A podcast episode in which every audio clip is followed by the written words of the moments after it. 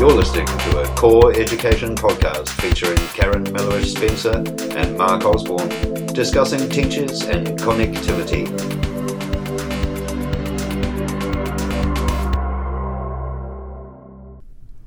So, Karen, in this increasingly connected world, we seem to have no end of opportunities to connect with other online, to create uh, communities beyond our own physical environment or uh, our own school. But a really good starting point would be to explore why we as teachers would want to connect with others around the country, around the world.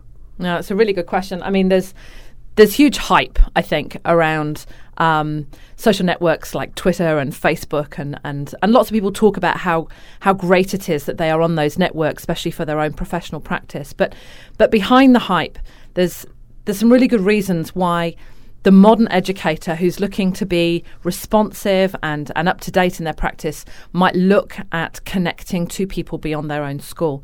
I mean, the key idea here is that no no teacher, no school is the sole font of, of expertise in, in any area, but they have expertise to offer. Um, and if you think about the way that technology has evolved over the last few years, we're now at this supremely exciting time where the, the technology can be, um, it's actually working like a massive intervention to enable us to now connect and learn in order to lift our own practice in ways that just weren't weren't possible a few years ago. And I think the driver behind it all is that idea of schools and educators being able to sustain learning over time that that lifelong learning idea really and that the knowledge that we need in order to sustain our learning um, our inquiry that that knowledge is um, disaggregated across a network, but we can tap into that increasingly through through the networks that are available. Mm, I think that's a really good point. The point you make about improving our practice, it's actually as much about making our own lives easy. Because as you say, the knowledge exists in the network. None of us on our own can achieve what we can together. So by sharing small pieces of knowledge into the network, we actually get a huge amount out. And the advantage for teachers, I think, is, is really about being more efficient, more effective in your job, but actually not working as hard because you're tapping into the expertise that exists out there. Yeah, totally. And and those educators that I see as being um, not just connected for the sake of being connected, but that are strategically connected, are those teachers who have a, a strong sense of where they need to point their attention best in terms of the students in front of them. So really clear inquiry, set of goals, direction, whatever that may be, and then they they select their their pathways. So it might be um, people to follow on Twitter or a list on Twitter to subscribe to or a group in the virtual learning network, the, the ministry's social network. Um, you know, or a, or a, a, teaching group in in um, Google or on Facebook, but it's that strategic selection of online spaces to access not just the just in time interesting stuff, but the the information that can really extend and underpin an inquiry that's that's going on. I mean, is that how is that how you use it? Yeah, I, I probably the most important network that I tap into. There's probably two. The first is Twitter. Um, and I used to think that Twitter was um, just about sending short, meaningless messages and tweeting photos of your lunch. But actually, what you do is you craft uh, a group of people whom you follow, and you get the most amazing, personalized news feed direct into your Twitter stream.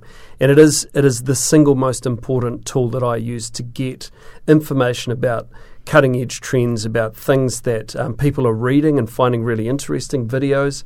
Um, that sort of thing. The other thing that I use a lot is um, RSS feeds from um, news feeds, yeah. and so I will subscribe to uh, certain um, education journals to blogs to podcasts to all sorts of things. And again, that really personalized collection of items comes straight onto my desktop. So I don't have to go out and find it, it comes to me. Yeah, and that, that looks exactly like the, the picture for me as well. Um, Twitter is a is a huge professional network for me and and also, even if I have got my own my own blog or a space for my reflective thoughts, the ease with which I can on share that, so my practice is visible, and other people can comment on it and compare it with their own.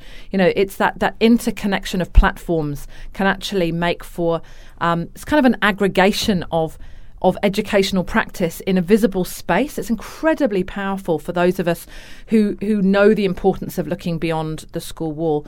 And I just wanted to, pick up on the, the thing that you mentioned a couple of times, which is that personalization of the learning experience.